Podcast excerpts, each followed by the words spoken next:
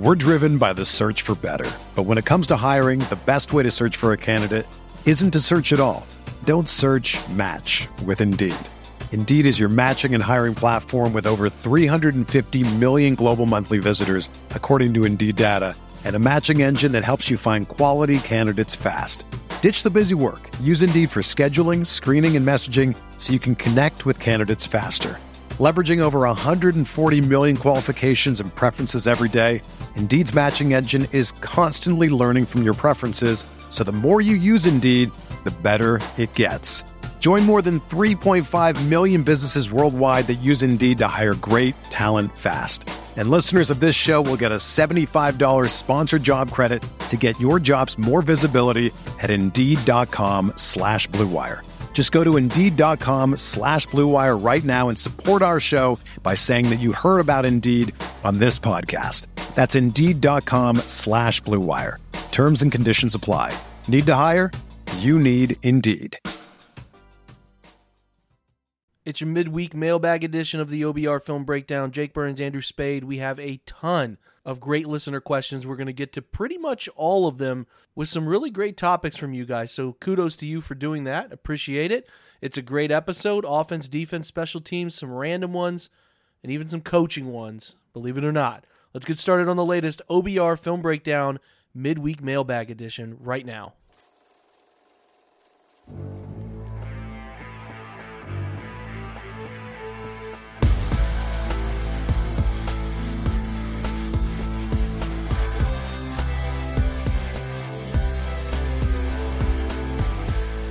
All right, welcome into the mailbag. This is your Wednesday edition, midweek as we do. Andrew Spayde is here with me. Andrew, what's up? What's happening? How we doing over there, man? I'm doing great, Jake. Uh, it's a, a, it's been a busy day for me, but um, I'm I was very gratified. I was away from my phone a lot today, and then uh, got to the got to the phone at a certain point and saw all the notifications from, uh, from Twitter, all the questions that we got. So, um, really pleased. You know, it's just I, I, I it seems like people are enjoying the mailbag. They like th- throwing the questions at us. So I'm excited to. Try, uh, we're gonna we have a bunch to answer. We're gonna try and answer them all. So let's see what we can do. Yeah, we're gonna try to keep those answers a little tighter, right? Andrew and I. I don't know if you guys know this from checking in most days, but him and I can talk, right? We can get long winded about subjects. So I think that's probably why you start a podcast in general. It's because you love to talk. It's kind of synonymous, but uh, we're going to try to be very concise with those, not because we don't like your question, just because we have a lot to get to and we don't want to leave anyone out. Uh, before we do, though, we have to update uh, really a ton of things that happened in Berea today, right? So uh, we'll start at the top. The Browns placed, um, well, actually, we'll start at the very, very top, which is Perrion Winfrey signs with the Jets practice squad. Are you, I guess the question is based on what happened with him. I don't know how that played out. I kind of lost interest on what mm-hmm. happened when they let him go. It's very quick to be back in the NFL. Yeah, very he's quick. just been sitting on. He's been sitting, as far as I know. He's been training. I, I saw that he's been training with Marvin Wilson, who was mm-hmm. that FSU DT, and you know he's got a trainer or whatever. So he's been staying ready. Staying he ready. Another shot. I, I, didn't. I didn't think he'd get another shot, but here we are. Not enough DTs and really offensive tackles in the NFL to survive. Right, these guys get a lot of opportunities. So the big news that started the day: Jedrick Wills goes to the IR, and the Browns promote. It's, is it is it Garon Christian? Am I saying that correctly? Oh, that's make a sure good question. I say that. I don't know. Let's. I, will check the media site to see if there's a pronunciation guide for him yet. All right. As you guys know, this podcast not super accurate with pronunciation of names. We try yeah. our best, but I'm going to say Geron. Geron. I think that probably a harder harder J sound there probably yeah, makes more sense. That feels so, right to me. They obviously put Jed on IR. The good news about that is, uh, is, is Jed isn't going to miss the rest of the season. Now he could still, if this thing lingers, right? Uh, damage to the MCL, PCL, cause some bone bruise stuff here, but if all goes according to plan, it's like a six week injury and you could get him back by the end of the year, which would be nice, right? It's obviously a good outcome for Jed based on A, the air cast, B, the way his face looked, the pain that he looked like he was in, positive stuff, right? Mm-hmm. Um, so Christian obviously uh, is who they bring up, who they activate. He had said life comes at you pretty quickly. He signed to the practice squad a week ago. Now, obviously, he's up on the active roster. Uh, I don't really have a ton of insight into him. 6'5, 320 was a former third round pick of the Commanders. Um, appeared in 49 games, started 16. Probably should do a little bit more digging into his background, but that's kind of the baseline stuff. But he does have his first two seasons with Bill Callahan, so that's something, right? And then uh, they yeah. obviously have Leroy Watson too. So there are going to be some names you don't totally recognize, but I think that's a little bit of the theme of uh, where we're at with some of these players coming up, like the Pierre Strong. It still takes me a while. I don't know if this happens to you, Andrew, but it takes me a minute to adjust my eyes to like, oh, there's no Nick Chubb carrying the football, 34 and 20, and like you know Kareem is familiar, but the, those guys that are carrying the ball who are not normally doing it over the years, you just get so. It's like when someday I don't know when it'll happen. It's really cool to hear Myles Garrett today say, I think he said it to to Kay Adams, where he said, you know, as long as the Browns want to keep me around, I want to finish my yeah. career here. Someday it'll be really weird to not have 95 bending the edge in Cleveland, mm-hmm. but I have to think about that for a while. But that's kind of the similar feel here, where it's like the staple is missing time, so it's a lot of adjusting. But that's going to happen here with Watson. It's going to happen with uh, you know, if, if they're going to give Hudson a chance, we'll see if Hudson's able to handle that chance. If not, uh, Geronimo will obviously be in the mix there with Leroy Watson. So those are the first two pieces of news. And then we have, I mean, really, they threw a slew of things out here, including Cam Mitchell to the IR with a hamstring. Surprise! Had no, had no clue. Had no clue. And it's really a bummer. Yeah. Because he played so well, and he mm-hmm. looks like a legitimate slot. Like, like the, the the comfort to do the tackling angles and uh, you know, he's obviously breaking on the football pretty well. I, I think he's playing good football. Uh, so it's a hamstring. It must be a, a, higher grade of hamstring issue here.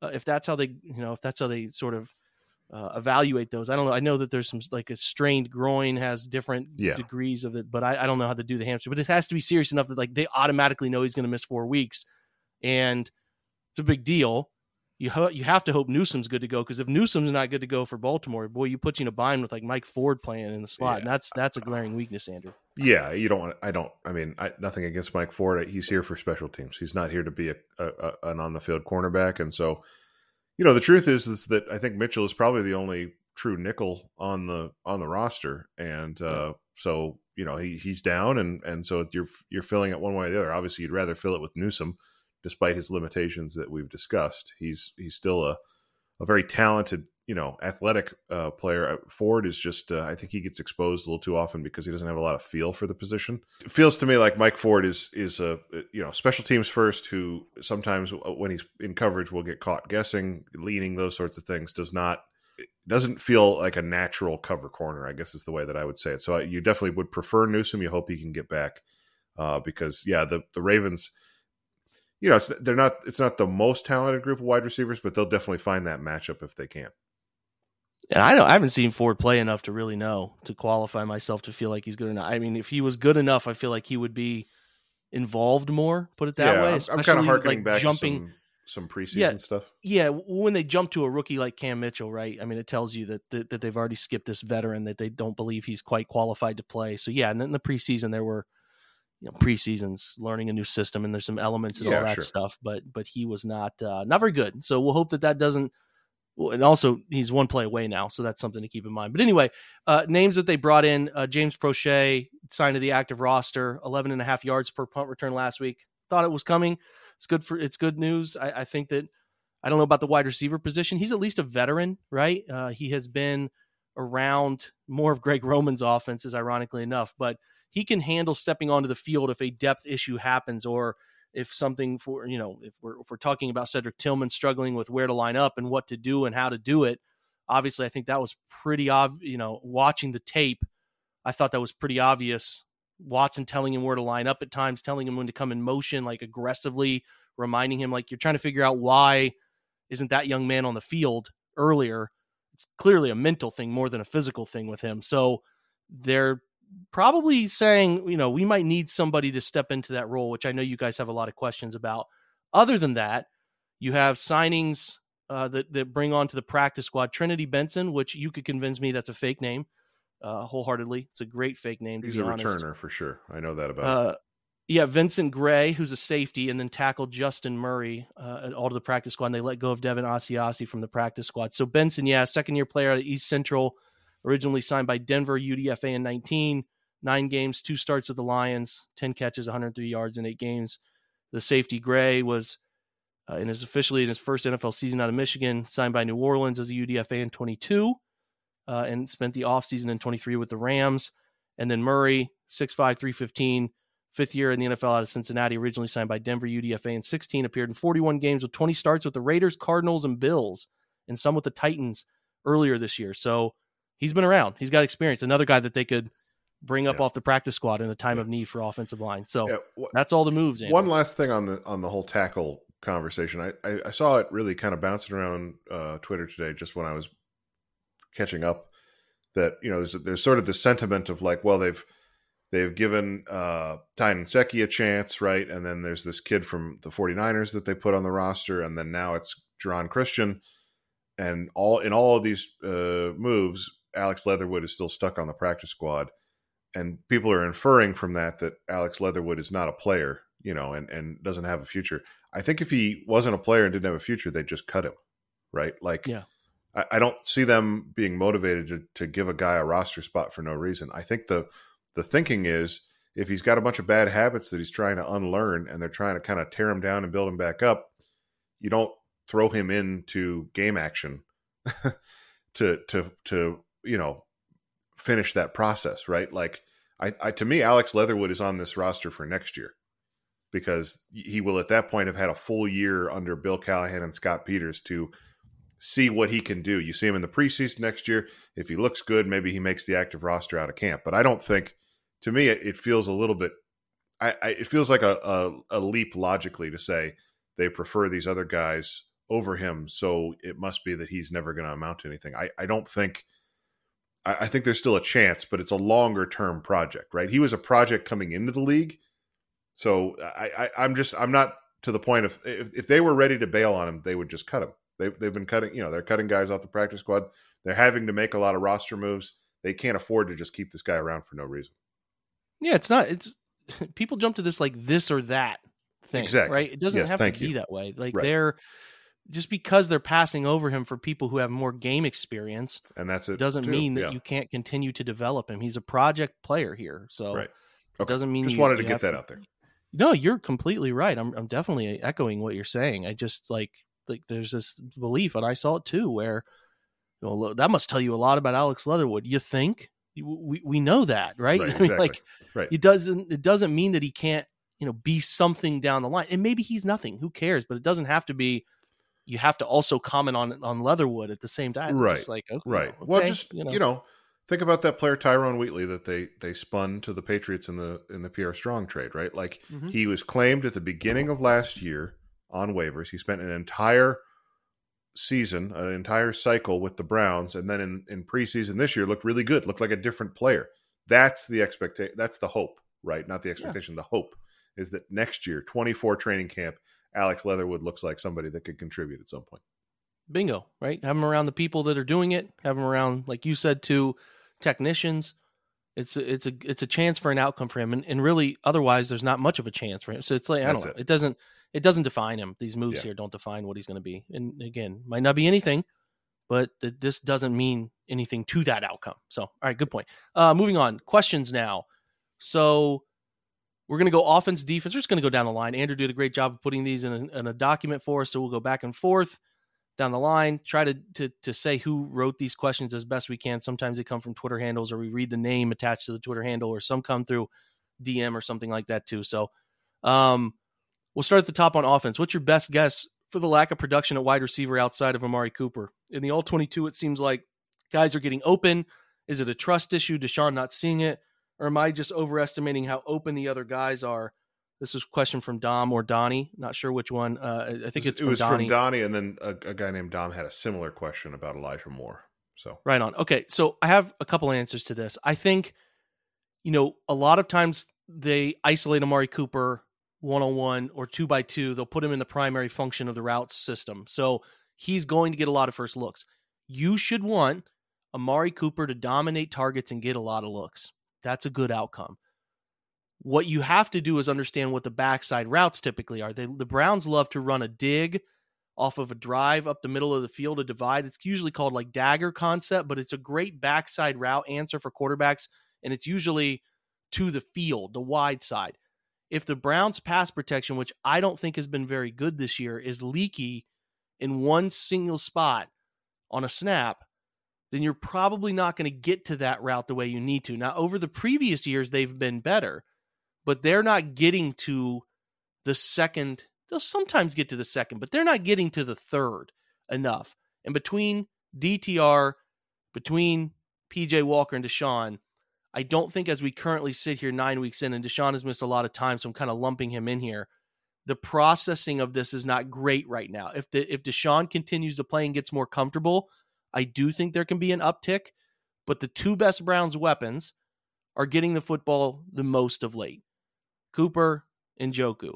I would like Elijah Moore to get a little bit more. And then there's an auxiliary role kind of filling in that Z position where you're getting the most from Tillman or whoever. They need to spread and distribute the football. There are going to be more game plans like the Cardinals who are going to try to bracket him and take him away. I think that will start to happen, but it's again a lack of quarterback continuity is the biggest thing. And they're just not having enough time to develop the route that usually comes to guys like Donovan's old position, right? So I think we let it play out a little bit more, let Don let let Deshaun get healthier, more consistent in what they're doing. And I think that role will uptick a little bit. Yeah, the only thing I would add is they've they've played eight games. They've been in survival mode for f- I think five of them. Right? Yes. Like uh, survival mode's a great way to put it. And so that's just where's two. He's our best option. Find him, try and get him the ball, throw it up to him, even if he's not open. We saw a lot of that from PJ Walker. Mm-hmm. So you know, the offense. The whole question for the first half of the year was, will the offense develop? The answer so far is no, but it has a lot more to do with what's happened at quarterback than it does with any other specific reason. All right.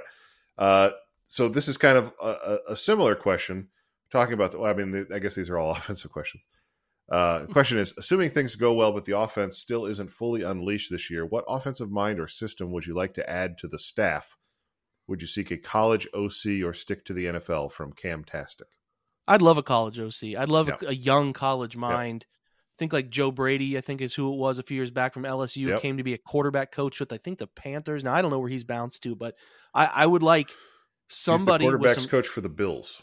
Right on. That actually, I knew that. I, I should have known that. Um, there, I think he got an O. Did he get an OC job in the NFL? I he was like the he OC for Carolina. That's right. So Matt, he eventually got the OC and then he job. got fired. Okay, yeah, right on. Um, yes, more of the story. I would. I, I think you should. I would look at Indy staff, which I have poked around. You know, I'm a Shane Steichen mm-hmm. guy. I would look at Philly staff, and I would try to pluck somebody from those two offensive structures. Talk to them. I would also talk to college guys who have a lot of experience in the different, diverse run stuff that is going on at those levels, and obviously some of the different RPO stuff going on at those levels. Mm-hmm. So to mm-hmm. answer that question at a very simple level, yeah, I would not look for a recycled NFL mind. I would yeah. not do that. I would look for a forward thinking, somebody attached to a forward thinking offensive mind. That's where I would be uh, yep. tilting it. But again, Kevin's so loyal. it's hard to it's hard to sit here and tell you that's going to happen. But if you want to see one move that would get Jake really excited in the offseason, that would be one. Yeah, I mean, I, it's the same conversation we had last offseason, and it didn't happen. So I'm not going to hold my breath. I'll say that. But um, if if we're just talking about young, you know, college offensive minds that I'm enamored with, you know, what Sean Lewis has done at Colorado this year is, I think, deserving of a ton of praise. And then he gets demoted and replaced by say, Pat except, Shurmur. Except for one person. Exactly. Right. It. So if he's, you know, unhappy and wants a different type of challenge, I, you know, that's a name that I would, I know it's, you know, it's a hot name. I'm sure he's on a lot of people's lists and probably has some college head coaching jobs lined up. But um, yeah, that that's, that's a name. The other one, and this is one, this is a guy whose, whose career I've been following for a long time. His name is Brennan Marion, and mm-hmm. he is currently the OC at UNLV. He's running some real funky stuff, man. He's gotten yeah. a lot of attention. A yeah. lot of like uh, X and O guys write ups, man. Yeah, he uh, he has this. Uh, he has kind of his own offense that's called the Go Go offense. That's like super high tempo, and it yeah, as Jake said, does a lot of weird stuff. And uh, if anybody gets a chance to watch UNLV over the the the uh, back end of the season here or in a bowl season, you know, watch their bowl game because they're going to be bowl eligible for the first time in a long time, and he has a lot to do with it. So that's that's a name that it's probably a few years too early for him to go to an NFL staff and have a big job, but just you know if if if you're interested in like what different offenses look like his watching his offense is very different to watching a lot of NFL offenses. You want to talk about creative motion? He's doing that stuff. Yes, that, like exactly. the weird, wild, creative stuff that you you see the rest of the people who cover the league or the rest of the NFL trying to emulate. He's doing a lot of that stuff. Mm-hmm. So you could you could bring that opinion in give him a chance to get his feet wet in the NFL, right? I would love that. Win-win. But uh, yeah, it's uh, sometimes I think we live in a fantasy world with that thought process. But anyway, next question: Should the Browns extend Amari Cooper due to the lack of production from the wide receiver room? If so, what's it going to cost them? Either way, that's from Shiesty One. which sounds very Cincinnati-ish for uh, Joe Burrow, but we'll let it slide. I think they should give Amari Cooper some calculated extension. He's been I don't I don't know, man. I haven't looked at the rest of the wide receivers around the NFL, but I he's got to be playing at an all pro level. He's doing some really, really he's single-handedly driving this Browns offense at times. And not many guys are doing that. So I consider him extremely valuable, having a fantastic season. He doesn't seem to be losing a step. The quickness is still there. Yeah. Could you get something done for two years? You know, could you could you find a way? I don't know what Coop's looking at. I don't know where everybody sits with it, but I'd have the discussion, Andrew. Yeah, I, I, I think it makes a ton of sense because he's you know he's his cap number is high again next year, right? He's on the books for I think it's around twenty million again for twenty four. mm mm-hmm. So can you lower the number for twenty four and maybe give him a little bit extra for a second year? Yeah, you know I, I think the way that he plays the game, Jake, he's probably going to age pretty gracefully, right? Because his, his so much of what he does is not predicated on you know elite athleticism although he is a great athlete. It's not you know he he wins in other ways a, a lot of the time. So uh I, I would be yeah i would be i mean considering who he is as a person and how meaningful he has been to the the i mean think about how great he was last year too. This is two years running where he has been yeah. one of the most valuable players on the offense. I, yeah i think you have to think about doing right by the player.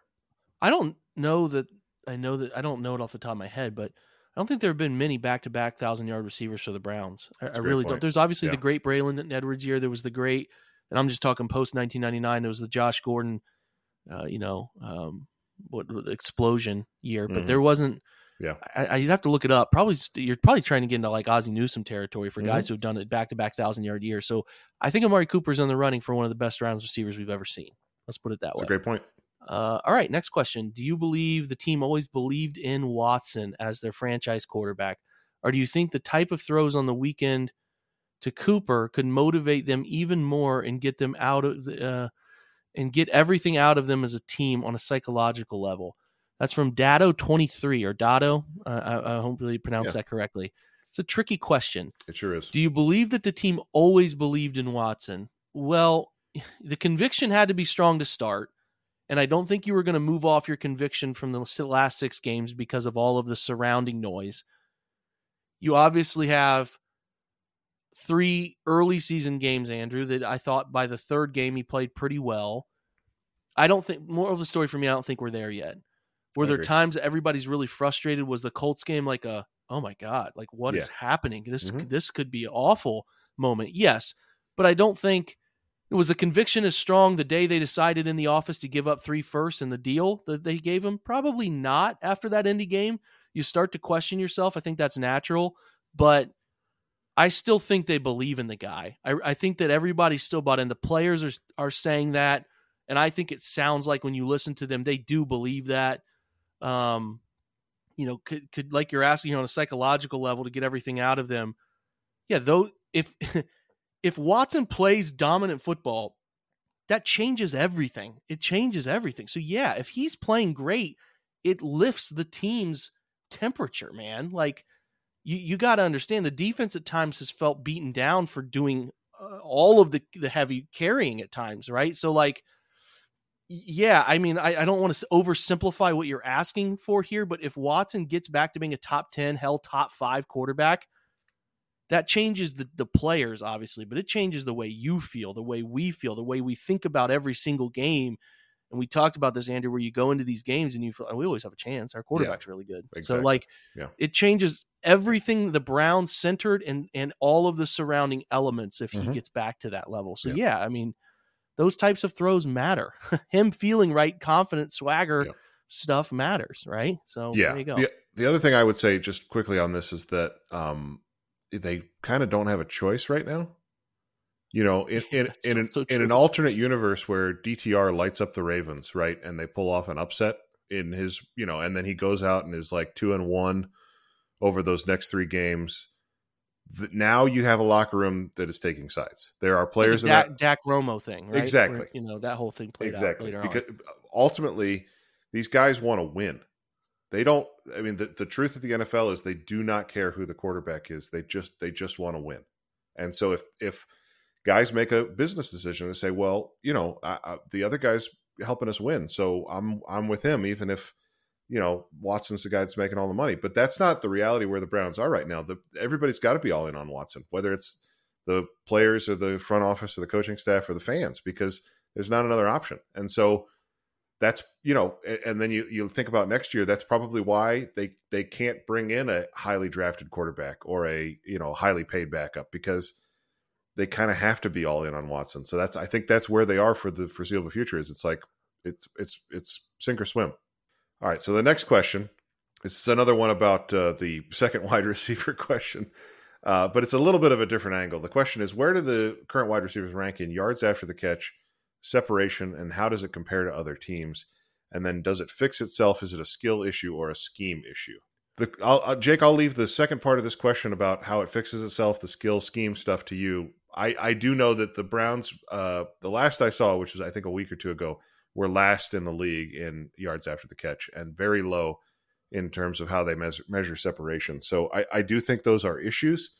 I think it's you know again as I said before, this is another one that is very hard to pull apart from the quarterback stuff. And so when you start to talk about the skill scheme stuff, that really has its roots in the in, I think the the ongoing instability at quarterback. But I, I'd be interested to hear your thoughts, Jake.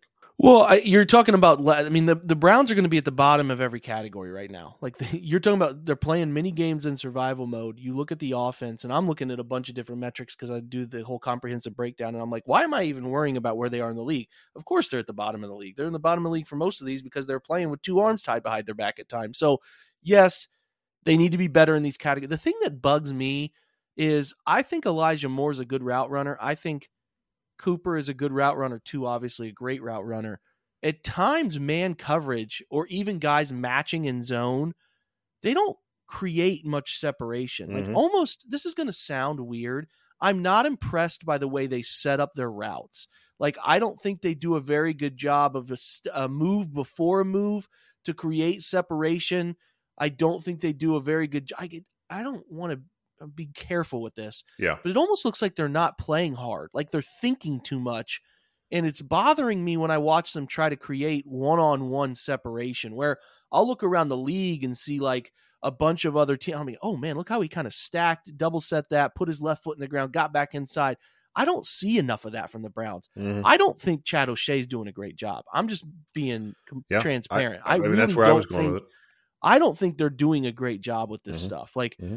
I just don't think they said there. There's so many times I'll watch them try to run routes and they're just getting collisioned and they're not mm-hmm. getting off of these collisions in the five yard window.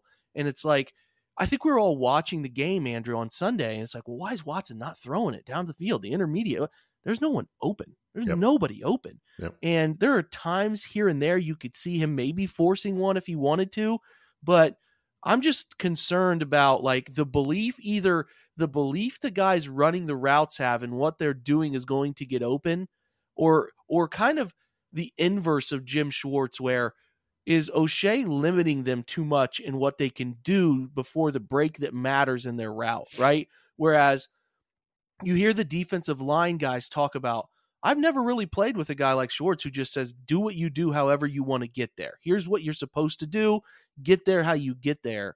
And like it feels like on the offense side, it's very regimented. Mm-hmm. And I don't see a bunch of um wide receiver release and and break point nuance that is creating is designed is supposed to create like oh he lost him in man coverage like that right. guy got beat back i don't and i think moore and cooper are good route like they're known as good route runners dpj not a separation guy never has been he's a tough catch guy but like i think you get what i'm saying i, I don't do. I, I'm, I know I don't have all the information. I'm very I, I, I hate blaming coaches, and I'm doing this delicately because I don't know the approach O'Shea is using. If he's being told by somebody above him, you have to have them doing it this way because it's a timing predicated system.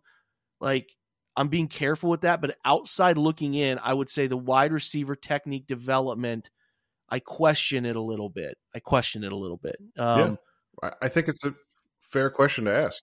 Yeah, just the nuance is not as good as somebody would hope for. And I think teams are not afraid – to challenge them because of it. Yeah. Right. Like they're not afraid to get down in their face and all that stuff. So I'm again, I'm I'm being very careful because I don't have I'm not in the locker room. I don't have any inside information on this. I'm just telling you what I'm seeing on film, and I'm like, that doesn't look like a player playing with conviction in what he's doing and playing as hard as he needs to play, and that is just a little worrisome to me. So uh, that's where I'll leave it. I don't know if you want to add anything to that, but but that's just something as I kind of digested film here. It's something that bothers me. Now you can create more bunch alignments, more stacks, more more motion on the snap to create some more opportunities for guys not to get hit, right? But I don't know, man. It's it's tricky. It's very delicate. But yeah, I, I think that that that's kind of where I'm at on it. I don't know if you again want to add anything to it. Well, I I just I think it's the thing you brought up about Jim Schwartz is so helpful here for for people thinking about this, trying to like understand what Jake's saying. Think about how hesitant the secondary and linebackers played last year with Jim Schwartz, uh, with Joe Woods as the defensive coordinator. Right, how much they were thinking while they were playing, and then flash to this year and how decisive and quick the linebackers and defensive backs. Think about how often Grant Delpit or JOK is is in the backfield before the guy even has the chance to start. You know, hit hit his pick his hole. Right, he's being he's he's getting hit right after the handoff. That wasn't happening last year because you could see these guys and you saw it on the tape. You saw them thinking. You saw them hesitating. And I think I think Jake's point is that we're seeing maybe a little bit of that from the wide receivers where they're not playing free. They're they're trying to think about all of the you know the whatever they've been told that you know the marker they have to get to and hitting their spot and all these sorts of things. And and it i i i think you know it's worth remember, remembering that chad o'shea you know was wide receiver coach in new england for a while and was the offensive coordinator with brian flores in miami for a year and got fired. So you know it, it's it's sometimes helpful to remember where these guys have come from.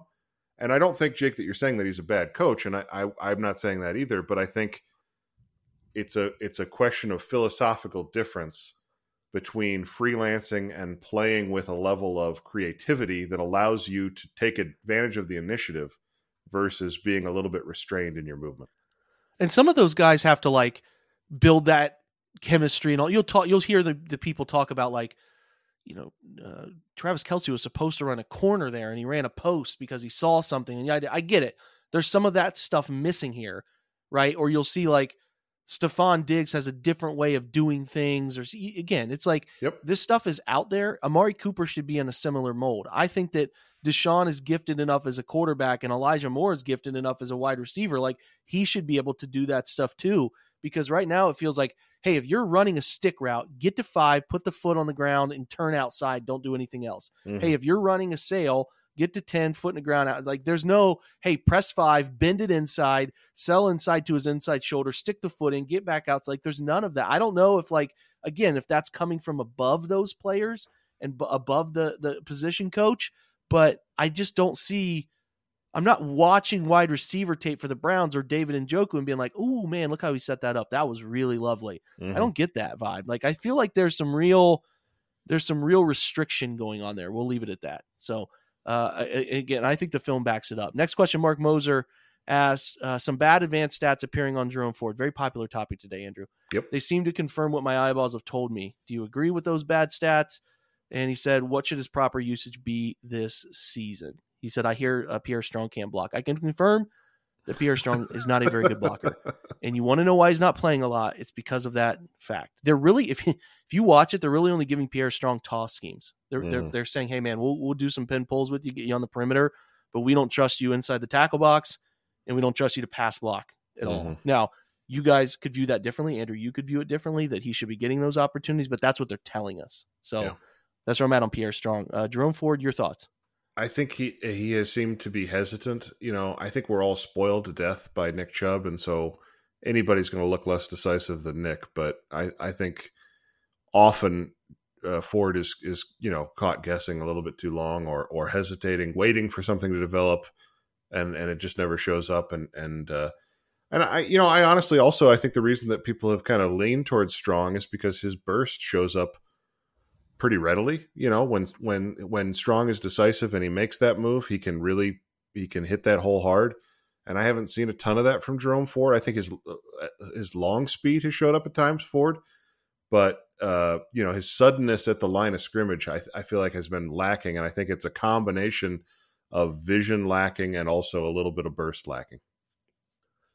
Yeah, I think with Ford, he's a gun runner. I don't think he's much more than a gun runner. The Browns want to get under center and still do some of that stuff that their their DNA has been cooked in for with Kevin for four years, and I don't think they have a runner who's good at it, Andrew. So, uh, and even Kareem, Kareem can handle duo and downhill concepts, but even Kareem is is not is not that gifted. It's kind of funny that they decided, hey, we'll just put Jerome Ford in the gun and have him just be a wildcat quarterback and start from there and yeah and, and go from there. I, I just I think he's a gun runner. It's what he's most comfortable doing. I think that's where he sees things best, and uh, it's why I'm a little sort of perplexed about wide zone usage. It's like they, they need to recognize they're not good at it anymore. They're just Yeah. not good at it, and they need to practice the stuff that I think they can be good at if they work at it. Split and inside zone and quarterback read off of those concepts and little inside traps and quick hitting stuff from the gun. Stuff that takes longer to develop has not necessarily been the way that this this group has gone, largely because teams know their tendency to do the wider hmm two puller, you know, double counter type stuff. Like it's just it's not advantageous for them anymore. And I will say that leaky gap schemes are are more susceptible to five yard losses than downhill inside zone stuff. Whereas that's a negative play of like a yard or zero. So Right. I just uh, again diversity, diversity. Like I was looking at that, you know, the, the sort of third and three in the second half and Chalk Talk, man, and they decided to run, you know, a, a- an elongated pin pull concept at the left side. I'm like, man, just run a speed option out the back door. Like they need some run game tendency breakers now at this point. And I and it's kind of like I know I saw them run some of this stuff in the in minicamp. Like just like sprinkle some of that stuff in. I hope they do. I hope they do. just a quick galaxy brain thought on that. We we talked about them knowing they didn't need to put a lot out there against Arizona, so maybe we see a little bit more inventiveness from the run game against Baltimore in a, in a game where they absolutely have to have it, and against a team that is really hard to run on, but would be a little bit more susceptible to something different, right? So that's I I know that that seems crazy, but my my hope is I guess what I'm trying to say here is they really need to be able to run the ball against the Ravens. So whatever they needed to do to get to the place where they can go into Baltimore and, and get like 120 yards on the ground, they need to be able to do that. And it's a little discouraging for me is that against Seattle, they were leaning into that in the biggest Exactly. moments of the game. And So I'm like kinda hoping they, like- and tight and Put it in the back Yeah. pocket for a week, bring it back out against Baltimore. Surprise. Let's hope. Let's hope they can do that. Uh, all right, we're gonna take a break. Come back from break. Talk defense, and we have a couple questions on special teams and a random one on the way out the door. So we'll be right back. We're driven by the search for better. But when it comes to hiring, the best way to search for a candidate isn't to search at all. Don't search match with Indeed. Indeed is your matching and hiring platform with over 350 million global monthly visitors, according to Indeed data, and a matching engine that helps you find quality candidates fast. Ditch the busy work. Use Indeed for scheduling, screening, and messaging so you can connect with candidates faster. Leveraging over 140 million qualifications and preferences every day, Indeed's matching engine is constantly learning from your preferences, so the more you use Indeed, the better it gets. Join more than 3.5 million businesses worldwide that use Indeed to hire great talent fast. And listeners of this show will get a $75 sponsored job credit to get your jobs more visibility at Indeed.com slash Blue Wire. Just go to Indeed.com slash Blue Wire right now and support our show by saying that you heard about Indeed on this podcast. That's Indeed.com slash Blue Wire. Terms and conditions apply. Need to hire? You need Indeed. Buying tickets to your favorite events should not be stressful, guys. Game Time is the fast and easy way to buy tickets for all the sports, music, comedy, and concerts near you. You can find them last minute with killer deals, and their best price guarantee helps you stop stressing over the tickets and start getting hyped for all the fun you've had. So, why would you go Game Time? They have flash deals, last minute tickets. They're easy to find. Buy tickets for every kind of event in your area, specifically those Cleveland Browns. You get great images of the seats view which is awesome when you're trying to figure out how the stadium is going to look when you're trying to find that right ticket for the right price. And they have that low price guarantee and event cancellation protection, job loss protection, all of the stuff to help you protect your money, right? It's the fastest growing ticket app for a reason in the country. You get images of your seats, like I said, before you buy them. You buy tickets in a matter of seconds, and they're sent directly to your phone. All right. So you never have to go digging through your email to find something last second. It is always there. You can put them in your wallet app and make sure to have them up and ready to go. It's important to know you can download that Game Time app, which makes it extremely easy, very intuitive. Very fast way to buy those tickets. Create an account and use the promo code OBR for $20 off your first purchase. Again, terms apply. Again, create that account, redeem the code OBR for $20 off. You can do so at gametime.co. It is not .com, it is gametime.co, but I would suggest downloading that app, taking advantage of the $20 off coupon using the promo code OBR. Download GameTime today. Last minute tickets, lowest price guaranteed. All right, Robert Pace. I, I, I Yeah, think we'd say Pace. Not a C, but it's a P A S E. So sorry if we screwed that up, Robert. Is a spy the best way to defend Lamar? What structure has been his hardest to compete against? Uh, spy is good in theory. The problem with that is if you put a spy in space one on one with Lamar, it's not this guarantee that you're getting him down. So Mhm. yeah, man coverage is tricky because you have your back turned to the quarterback. So if he takes off, you have no answer for that, right? So that's a tricky element. Zone, you definitely match in zone. You find ways to match route concepts and stuff. So your eyes aren't like locked in on the quarterback the whole time, but you are more space regimented, which helps. The way you stop Lamar from running is your pass rush. It's staying gap discipline. It's keeping everybody uh, in front of him and not letting him have easy routes out of the pocket. That's that's it. I I mean, you can do a spy here and there on a short yardage or something where you can have him sort of almost step up and be right close to the to the pass rush and ready for if Lamar leaks out one direction or the other, but you can't live in a spy.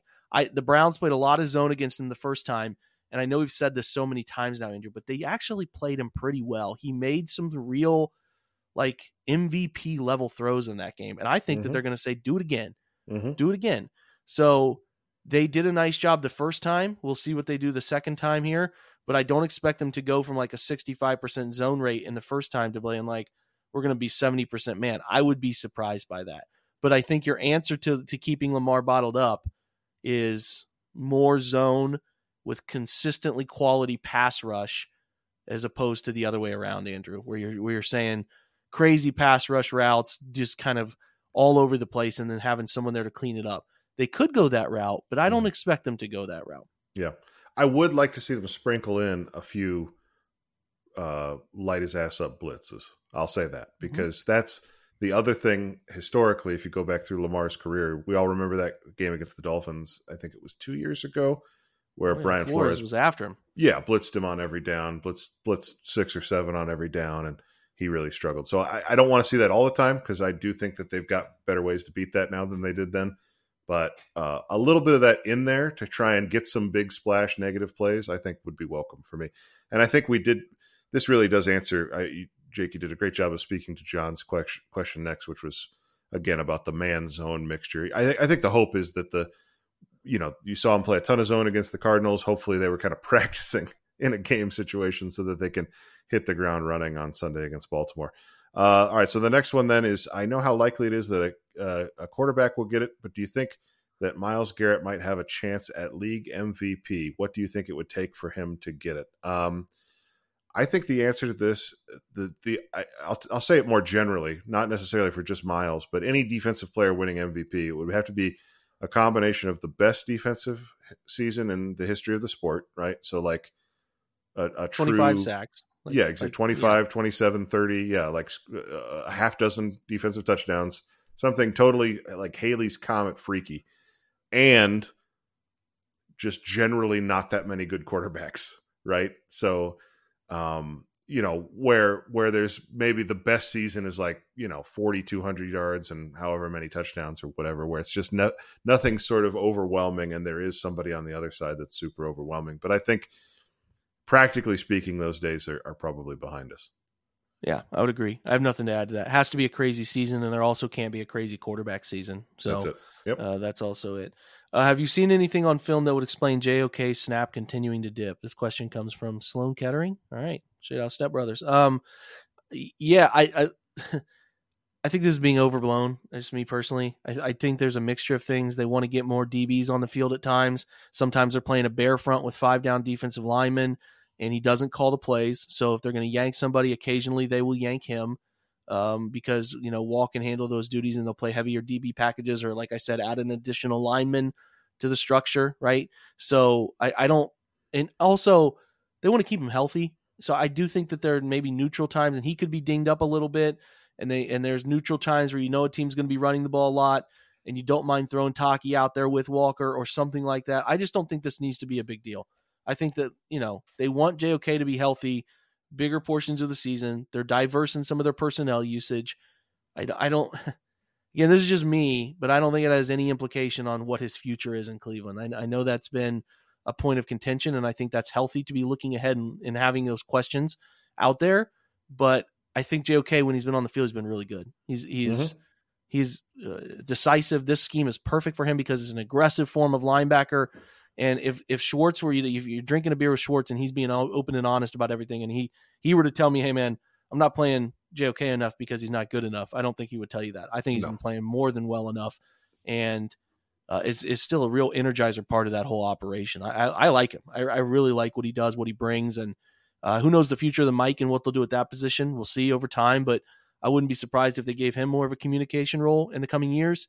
We'll see about that, but yeah, he's he's still very good. I, I don't think we need to worry too much about the snap count stuff right now, and let's see how they do with him in some of these bigger games that are coming up. That's I think that's the key because I think and, and I, I, credit goes to our colleague Pete Smith. He pointed this out in our Slack channel.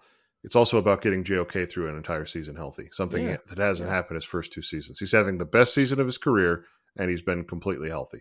So, do I want to see him play 100% of the snaps against the Cardinals, or would I rather see him play half the snaps against the Cardinals and be ready to go full tilt against the Ravens this week? That's my choice. So, hopefully, I, and I expect him to be heavily involved because he's a perfect fit for – defending what the Ravens want to do this week. Right on. Good stuff. All right, next question comes in our special team slash coaching categories. First one is where did this punt returner come from? Is it is it a is it a rational thing to hold a spot for just a returner? Question from Aaron Hitchens. I think if it's an end of the depth chart wide receiver, a guy who can come on the field and play a couple snaps if something happens, like Proche can, yeah, I don't mind holding that position, right?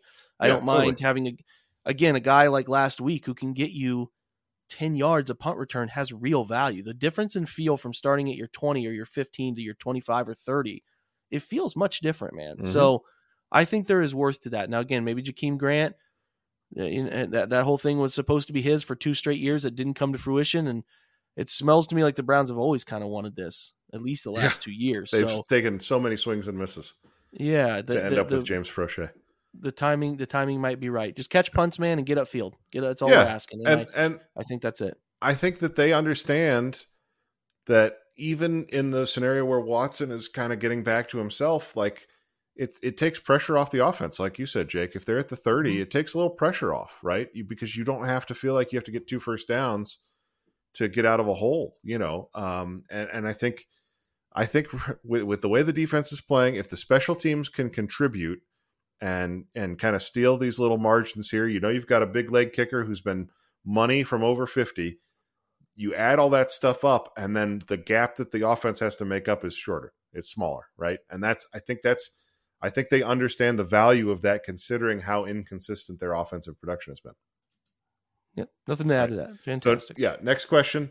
Uh, hypothetically speaking, if the Browns make the playoffs and win a playoff game, should Stefanski be in the mix for coach of the year and then who are your uh, front runners at the halfway point? This is from Drew. Whew, I mean, front runners. I haven't even really thought about it. Um, I mean, Stefanski's certainly in the mix at this point. I think Dan Campbell's probably in the mix yep. at this point.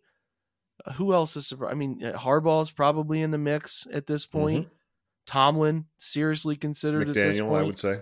McDaniel. Yeah, I don't I don't think we're far enough into there's a lot of names. Mm-hmm. Just think of any team that's this Good. play. I mean, Andy Reid just gets glossed over like Belichick got he glossed does. over yeah, for all those does. years. But like, you know, I, I do think that there's a real chance Kevin's in the fold and think of teams with storylines because that's a storyline driven mm-hmm. award. So, mm-hmm. you know, most of those stand out. I don't know if we're forgetting anybody off the top of our head here, but uh, that that's that to me. I mean, I guess um, DeMeco Ryans obviously that's the Texans one. are having a that's nice a little yeah. start to his tenure yeah. too. So it usually I, goes to those early coaches or guys who are dealing with very serious things to overcome. Right. And I think that's where you see you can see Harbaugh, you can see Tomlin, and I definitely Kevin's got a lot of you know bullet points on that that end of the spectrum too. Yeah, I don't. I, I my personal thought is I don't see a chance because, as you said, it's a narrative based thing, and I think there's still a Deshaun Watson thing going on with mm-hmm. folks where they just don't want to give. I mean, I think we're seeing it generally. I think there was a little bit of talk today about this, the Browns being five and three this game against the Ravens, and you know, compared to the other teams that are where the Browns are at, they're just not getting talked about. I know part of that is because their offense has been, you know, one of the worst in the league, but uh, still, it, it's you know they they continue to get very little attention from the national media, which is fine. It is what it is. Yep. All right, moving on. Next question is tied to this is a, this is a tricky one. Um, yeah, it's a it's a big open... one too. I, I included the Twitter thread because he has like four or five different uh, replies to himself, but I yeah. thought we could just overview it for him. All right, Eric, let's go through these quickly. Eric Moyer is the name. Um, apologies if this has been asked previously. I'd like to know more about first drive or early drive scripting. This is going to be a lot of questions on the general topic. Some may sound dumb. All right, well, we're going to go speed mode, brother. what is the purpose, or is there more than one? The purpose is to give yourself these are the things that, based on film we watched of how this team plays defense, this is who how we think we can find success. So we think they play this way, and here's some stuff that will give their specific structure some issues. Now, you obviously don't know what the other team is going to come out in to combat what you traditionally do. So there's that element of feeling each other out. And it's nice to think through the game. It's a way of a coach to prepare, right? I want to put 10 plays out there. These are 10 plays I feel really good about with these guys. And if we can ring those plays together, then we can do this. And it helps your quarterback envision because your quarterback is heavily tied into this, right? So he will obviously envision these plays. you know it's it's a it's a process of envisioning and seeing things come together so there's real purpose in getting yourself mentally ready you're not going to follow this it's not like it's second and 20 and you're calling inside zone like you're not going to always call this 10 plays straight but it's an idea of 10 plays you feel really good about. Then you have all your subcategories. Here's all the first and 10s we like. Here's the second and mediums we like. Here's the second and long third and short. Here's our, our hurry up package. Here's our four minute package. Like the you see all those categories on a on a call sheet. They're very much broken into things in in sections of like as a coach i'm thinking all right we got a second and medium coming up. What do we feel good about second and medium here's what we got written down. Here's what we talked about with the quarterback. Here's what we game plan. You're calling them off of that. So the next question he said is it to feel out defenses and help to call play call plays later? Yes that's the answer. Two his second actual question what kind of things could play caller um, you know, so, sorry, he said what kind of things could cause a play caller to scrap the script quickly? Well, penalties, right? Turnovers, getting you out of those, you know, being out in front of the sticks. Those are going to get you out of it, right? If it's like I said a minute ago, you have a first down play, you get a holding call, whatever, you know, you're going to have to go off of that and go to something that's meant to, you know, pick up 10 yards instead of an inside zone or whatever run concept you had dialed up second, right? So, yeah, you're going to go off those things every now and again. Right? It's not going to be 10 fluid plays. The third question he asked, why only the first quarter? I mean, why does it only serve a purpose in the first quarter? Because you have to adjust. Eventually, the defense adjusts, and you have to adjust to what the defense does. That's the answer.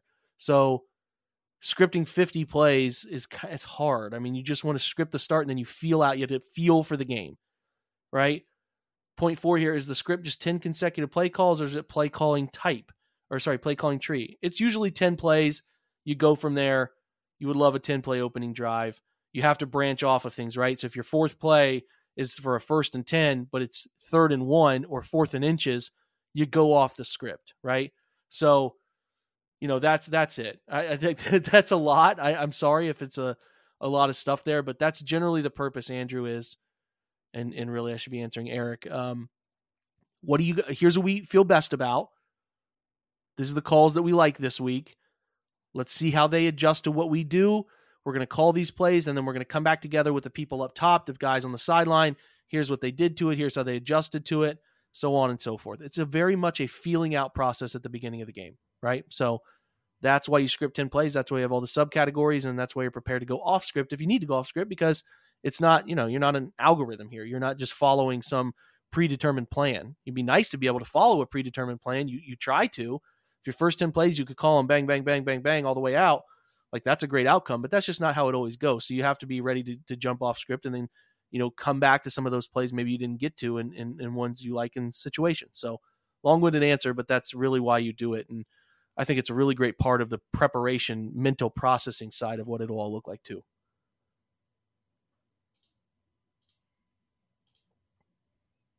All right, next question. Fun hypothetical. Uh, what are the best traits to have to run a quarterback sneak for teams that don't like to use their QB? I go with big, strong, and somewhat nimble. Doesn't that make Myles Garrett the best candidate to use on the Browns if you have to get one yard? Or what about Nick Harris? Uh, who do you guys like? This is from Michael Clark. Um, I would love to see Myles Garrett play an offensive snap. I, it doesn't necessarily have to be running a sneak. I'd like to see him used as a blocker uh, or as like a, you know, on the edge, and then uh, you know get loose in the you know as like in a play action scenario where he could catch a touchdown pass. He deserves it, right? Like the, the, I I genuinely believe there's nothing he couldn't do on the football field. So, you know, I, I think he. I flash back to you know Mike Vrabel. What did he catch for the Patriots? Like twelve touchdown passes in his career, something like that. He was he was money at the goal line. So yeah, give give Myles Garrett everything he wants. I think Kevin Stefanski's answer seems to be Harrison Bryant, uh, which is fine or whatever. I, you know, I don't know if that's something. Maybe Harrison was a quarterback in high school and he's he's good with the snap. Not 100 percent sure. Ironically, I looked into that. It was an interesting thing. It's it's not it's not the first time we've seen te- teams will use tight ends for this. The Chiefs are notorious for doing yeah. it, right? They Blake they'll Bell. run a tight end in because they're bigger. They're 250, 260 mm-hmm. and you don't want to expose your quarterback to the hit, right? So you know, I mean, if Myles wanted to do it, I'm sure he could learn how to do it, taking a snap under center, and all of that is not rocket science physical activity, but it would take a feeling out learning process. Plus, you're exposing, you know, a very valuable asset on your team to that hit. Mm-hmm. You don't want your quarterback to take it, but you're okay with Myles taking that hit. Yeah, it's probably probably not something you love, but I'm with you about him playing. I'd love him, you know, get in the goal line Mm-hmm. about Myles peeling on flat motion to kick out somebody or slide to the flat? That'd be a lot of fun, right? Wouldn't He's that? a freak athlete. Surprising, you know? so, actually, that we haven't seen that. Now that I'm, I, I am, I am interested in in doing, and it should it'd be fun. Like I think he'd yeah. really have fun with it. Right. it should only happen at home. Yeah. right. Exactly. so. I think tight ends just make a lot of sense for it. They're big yeah. guys. They're they're usually coordinated enough to catch a football. They can get under center and take a snap. I think Harrison is fine doing it. I definitely don't want Nick Harris doing it. I don't want offensive linemen. No disrespect to the Hog Mollies, mm-hmm. but the coordination is not always at the forefront of uh of what of what they're doing. Yeah, I've seen ball, Nick Harris try to run. Yeah, Nick Harris running a couple routes. I've seen it. It's not uh it's, it's not, not pretty. pretty. So we'll leave it at that. Favorite fall dish. We've got two closing questions, which mm-hmm. are kind of funny. Favorite fall dish. This comes from Cleveland Elves. Um, I, you listen, my wife loves chili in the fall. When it starts to get a hint mm-hmm. of crisp mm-hmm. air, mm-hmm. she will start to just get this itch to throw chili in the crock pot. I do not like chili that much. So oh. I'm always oh. kind of rolling my eyes. I think chicken and noodles is Ooh, and a little mashed sure. potatoes is my favorite like fall dish. You get them at like Friday night games if they got a good snack bar. Mm. You can usually get a really good chicken and noodles at a football game but that always just kind of makes me think of fall. So yeah, uh, I now Midwest know what I'm making. Hell. For, you're, you're just being yeah. as Midwest, Midwestern sure. as possible right now, man. Yeah, I that probably like, know what I'm making. That like cream chicken. Yeah. Oh yeah. Yeah. Yeah. Yeah. Yeah. Yeah. yeah. That's so, good. Egg noodles and all that stuff. Mm-hmm. Like yeah, that's that's the that's the feel for me. What's yours? Uh, I actually I'm, I'm a big fan of barbecue in the fall. Um, okay. I don't uh, barbecue. True South, the, true, true Carolina guy now. Well, I, I just, I sometimes, you know, barbecue in the summer it can sometimes be a little bit much, you know, but you can, you can, uh, you can really, you can really throw it, throw down in the fall. Um, you know, beyond that, I would say I, I've made a few curries this fall, so that's a little bit of a further, you know, out there answer. But, but curry is, you know, is a great way to use a bunch of vegetables. Get yourself some greens after you've overdone it on barbecue for two weeks. Then you atone with go. like a, a, a, veggie heavy curry, and you, you yeah. kind of get back to balance that way. So, yeah, it's a good question. I, I, um, I'm sure I'm forgetting another one that I, I really love too. I, you know, I mean, because then up. it kind of yeah, goes into like Thanksgiving time, and that's a whole other conversation. It does melt together. Runner up for me that I feel like comes out a lot for us in the fall is cheddar broccoli soup. I feel like that oh sure. Yeah, a popular fall one for us. Yeah, soups and stews. I think you know, like if it was, if we're talking more about like a, an area of cuisine, it, fall is soup and stew time, where you just want soup and stew. Yeah, like you that. want something with a little bit of steam coming off of it. Be a great podcast title for someone out there, Soup and Stew. All right, well, how are the boys? How are the boys planning to celebrate the win this Sunday? I don't know. I got you know the two kids will just be like stone cold stunning me the rest of the day. But like, if they win this game Sunday, it will be the most excited I have been about this team mm-hmm. since they went to the playoffs. I think I can Mhm. firmly Yep. Say that that, Agreed. that if they, if they were to win this really big game, Mhm. so if they could pull within a half game of Baltimore and be split with them, have a chance to then split the next Sunday with the Steelers. I'm just saying. I know we talked about you can't win the division this weekend, but you can you can probably start to count it out if they lose it.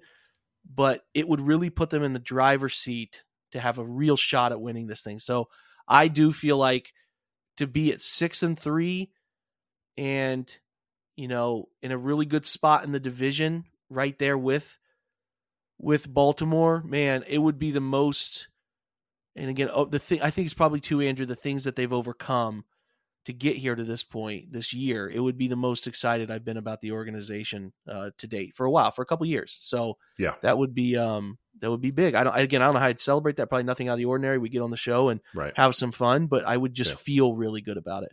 Well, yeah, I mean, I think we would probably end up doing probably an hour and a half on Sunday night, just because you know nobody would want to stop talking about it. But uh, as far The as vibes yeah, would be good. The vibes yeah, no, the, the vibes would be very good. Yeah, it would be. I, I think you're right. I think it would be the most exciting since the since the playoff win in Pittsburgh, and I think, I think in some ways, you know, you could you could even go so far as to say more exciting insofar as the you know the defense playing at the level they're playing at. If they beat Baltimore, obviously it's going to in- include a performance from Deshaun Watson. The the the recipe here is a lot juicier than the 2020 recipe, and I think I think we knew that even at the time. You know, I, I don't think that's revisionist history to say that we didn't think Andrew Sendejo was the answer. You know, at at deep safety. So Yeah. um, I, I think it's it's fair to say that I think we understand that the a lot more of the pieces are in place now than they were then, and so you know you know a win like this would signal that's a green light to just get as far out over your skis as possible. So as far as what I would do, I would be very obnoxious on Twitter. I will be very obnoxious on social media. I promise you that. Uh, I will absolutely. Uh, my dad and I have been watching football this fall, and we have put together. If you could, nobody's filming us, but if they were, it would be the strongest compilation of awkward high fives that has ever been published. We are right. so bad at it, and it keeps being bad. Every we're not getting better. Like reps are not helping. So I'll I will awkwardly high five my father. Uh, and beyond that, you know, I the main thing that I feel is different in the the the afternoon window is when the Browns win. I'm then kind of cool to just keep checking out football games and see what's going on. If the Browns lose, I get to this place where I'm like, well, I never really liked the NFL anyway, and I kind of want to turn the TV off and do something else for a while, take a walk, or you know, be away from it for a while. So, uh, you know, as boring as this is, the answer is I would celebrate the Browns' victory by watching more football. Oh, and then one more thing: the other thing that I do when the Browns win a big game is that I uh, feverishly spend the next 24 hours looking for any signs of respect from national media, and Yeah. and usually failing. Proper amount of respect that Baltimore has received. Right. You know, I think that this would that would be something that would have to be passed to the Browns. So you're right. Two things. You know, obviously beating the Ravens is one, but if Deshaun Watson hmm is good in a Mhm. game against a very good defense, if he's good, they win a game that launches their chances to still win the division. You're talking about feeling really good about the prospect. And you're right, there's no fool's gold in it. The roster is what we think is good enough to be really competitive. So it's just about getting it done. Mhm. And I'm going to lay some breadcrumbs for where I'm going, Andrew. Baltimore has had two blowouts recently in the in the in the mummified trip to Arizona where you just have to get it done. They're riding high. They are due to struggle a little bit. And the Browns and under Kevin are due to go get a road win like this in the division that really really matters. Absolutely. I just think they're due for this game because most people are still not taking them very serious. And I and I think that this one has a chance to be special this weekend. So I'm just again, you know where I'm going with it. Mm-hmm. It's just a vibe I'm getting early in the week. Could change if anything, you know, happens the rest of the week. But I really like where the Browns are in this situation and uh, kind of where the Ravens are too for, mm-hmm. for how they might be oh, feeling oh, themselves a little bit absolutely. here. So yeah, I, I'm I'm into I'm into this test, man. I'm into this game in a way that is uh it, it feels again like mid-season playoff game it mm-hmm. feels really really important and i'm pumped about it yeah I, I flash back when you were saying that jake i flashed back to stefanski saying after the win against the 49ers that he felt like it was the best week of practice since he'd been the coach or something like that yeah. um, just in, in terms of how locked in they were how how energetic they were how committed to the the idea you know all week. And um it certainly feels like they should have a pretty good idea of like what's in front of them in terms of an opportunity right this this week. Because they you know they got absolutely thrashed by these guys in their own building not too long ago. And uh, I, I, think there's a there's a really strong opportunity to set that right on sunday. Man i'm excited about it. Can't wait for it. You guys asked some fantastic questions want to give you a ton of kudos for those absolutely. i feel like this is gaining some momentum it's really cool to see those questions trickle in through the day uh, we're going to have some avenues for getting your questions specifically to us in the coming month that we're excited about. So stay tuned for that. We're coming up on our 1000th episode of this show, which is kind of crazy to me that we have gotten to the point, and Andrew's been a large part of the stuff recently, but like a thousand episodes of a podcast that you guys have really liked to this point that we've built a really strong community of people that care about the Browns and do so in a a pretty fun way, man. I, I think that I'll probably do a little intro on this soon to thank you guys, but really, really cool stuff. And your guys' interaction makes it all all the more fun, you know. So I just wanted to say that on the way out the door. I appreciate Andrew like crazy for recording pretty late with me, getting this done, uh, and and providing fantastic insight. And uh, again, both at the OBR, we got a great group going on over there. So check us out. Got some deals coming in the next few weeks. It's always a dollar for your first month to join the Browns community that we have over there. And then uh, I'll always say it just because it helps. Uh, if you get the time, rate and review the podcast. Appreciate that. We should be back with Jordan Zirm tomorrow, unless he has to cover like figure skating or something like that for sporting news. So we'll keep our fingers crossed that we get his attention because I think Jordan's one of the best doing it too. Um, but otherwise, yeah, for me and Andrew, we appreciate you being here and really, really thoroughly from the bottom of our heart appreciate your questions that make this podcast worth everyone's time. So check in with us on uh, on Thursday. We'll have another great podcast for you. Enjoyed uh, having you guys around for this one. We'll be back as always. Appreciate you. Go Browns.